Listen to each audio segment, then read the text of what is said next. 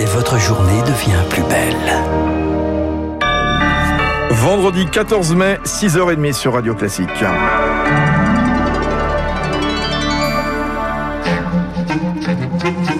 six heures trente, sept heures trente, la matinale de Radio Classique avec Fabrice Lundy. Et alors que la métropole se prépare à retrouver commerces et restaurants, la Guyane est reconfinée à partir d'aujourd'hui. Augustin. Reconfinement jusqu'à la fin du mois, déplacement avec attestation, promenade limitée à dix kilomètres. Les établissements scolaires restent ouverts, mais les bars, restaurants et lieux culturels vont fermer. Ce reconfinement avait pu être évité pendant la deuxième vague. La troisième est trop forte et la situation sanitaire se détériore nettement depuis un mois. Victorien Villi-Laume. Les indicateurs sont au rouge en Guyane. Le variant brésilien très contagieux représente quatre-vingts pour cent des contaminations. Le taux d'incidence a doublé en un mois et les hospitalisations en réanimation ne cessent d'augmenter. Clara Debord dirige l'agence régionale de santé de Guyane. On est à peu près à trois cent cinquante cas pour cent mille habitants, ce qui est vraiment très élevé. Au niveau des hôpitaux, on commence à le, à le ressentir vraiment. Nous avons à peu près trente-cinq malades hospitalisés en réanimation. Nous pouvons encore prendre en charge des patients de réanimation supplémentaire, mais nous ne sommes pas très loin de la saturation. Donc l'urgence absolue, c'est de freiner les contaminations. Les restaurants, les cinémas et les salles de sport ferment donc pendant quinze jours au moins. C'est aussi le retour des attestations. Pour sortir de la crise, les autorités misent aussi sur la vaccination. Pour le moment, en Guyane, environ quatre pour cent seulement de la population a reçu deux doses de vaccin contre treize pour cent à l'échelle de la France entière. Il y a une forte défiance de la population, y compris chez les professionnels de santé. Victorien Ville.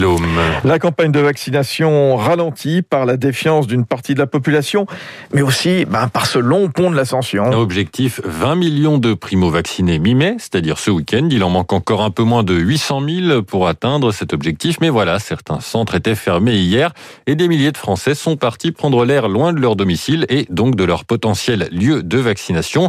Pour maintenir le rythme, la rémunération du personnel qui vaccine est majorée ce week-end, mais ce qui risque de manquer, Rémi, ce sont, Rémi Pfister, ce sont les doses. mille deux cents injections ont été réalisées hier dans le centre de Clamart dans les Hauts-de-Seine. Il va maintenir ce rythme tout au long du week-end. Huit médecins et six infirmières sont présents, parmi eux le docteur Jean-Paul Amon qui s'est porté volontaire. Dans la matinée, en quatre heures, j'ai vacciné soixante-quatorze personnes, tout seul. Les, les médecins sont prêts à le faire, les infirmiers aussi, les employés municipaux visiblement aussi. Mais ce qui manque, c'est des doses. Hein. Nous, on serait capable de faire, on serait capable de faire deux mille doses par jour. Hein. Les gens sont motivés, ils sont contents de venir. C'est en dehors des grandes agglomérations que ça coince à Varzy dans la le centre le plus proche est à trente minutes de voiture. Les mille quatre cents habitants souhaitent profiter du week-end pour faire le trajet. Problème aujourd'hui, tout est à l'arrêt, regrette le maire Gilles Noël. Il n'y a pas de vaccin. Je ne sais pas où ils ont mis les doses. Sur la Côte d'Azur, en montagne, enfin je ne sais pas où. Il n'y en a pas partout, c'est pas vrai. Clemcy, c'est le, le premier centre de vaccination. Là, je vois l'infirmier, je l'ai vu passer à midi. Ils n'ont pas vacciné, hein. Parce qu'ils n'en ont pas. Ils annoncent des chiffres tous les jours, des centaines de milliers de personnes qui sont vaccinées. C'est pas chez nous, c'est pas en milieu rural. Hein. Pourtant, souvent les pharmacies de ces communes sont ouvertes le week-end, mais ils n'ont que AstraZeneca ou Janssen réservé aux plus de cinquante-cinq ans. Le vaccin Moderna devrait être autorisé à partir du vingt-quatre mai, mais les élus demandent également à avoir du Pfizer dans les officines de village. Rémi Pfister. Aux États-Unis, en revanche, la vaccination a suffisamment avancé pour que le masque ne soit plus obligatoire chez ceux qui ont reçu leurs deux doses. Le président Biden salue un grand jour et poste un message aux récalcitrants sur Twitter. La règle est désormais simple, soit vous vous faites vacciner, soit vous portez un masque jusqu'à ce que vous vous fassiez vacciner. Faites votre choix. Alors en tout cas, bah, tout ça, ça va s'accompagner d'une guerre des salaires pour recruter dans les entreprises qui redémarrent, notamment chez Amazon, chez McDonald's. On en parlera tout à l'heure avec Eric Mauban dans le journal de l'économie sur Radio Classique. Il est six heures trente-trois. Joe Biden, moins à l'aise peut-être sur le regain de tension au Proche-Orient. Depuis le début de ce nouveau cycle de violence, la communauté internationale appelle au calme. Sans succès, l'ONU doit se réunir en urgence pour la troisième fois dimanche. Les deux premières réunions n'ont rien donné. Les États-Unis se sont opposés à une déclaration commune. Position vivement critiquée par une partie de la gauche américaine pro-Palestine qui estime que le président Biden est trop tiède. La droite républicaine demande, elle, un soutien franc à Israël.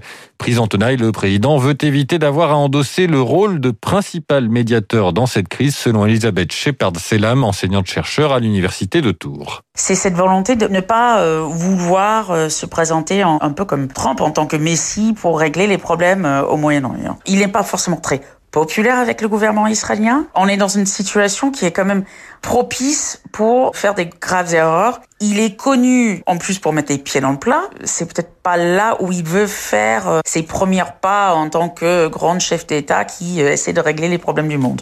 L'universitaire Shepard-Sellam répondait à Lauriane Toulmont alors que des blindés ont été massés à la frontière avec Gaza en renfort. L'armée israélienne a annoncé cette nuit avoir lancé une offensive terrestre à Gaza avant de démentir.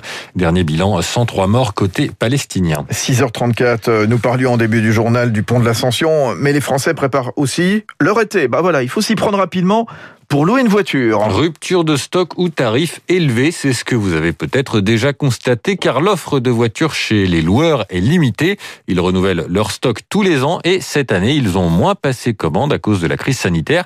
D'autre part, les livraisons se font parfois attendre, car il manque les semi-conducteurs nécessaires à la fabrication des voitures.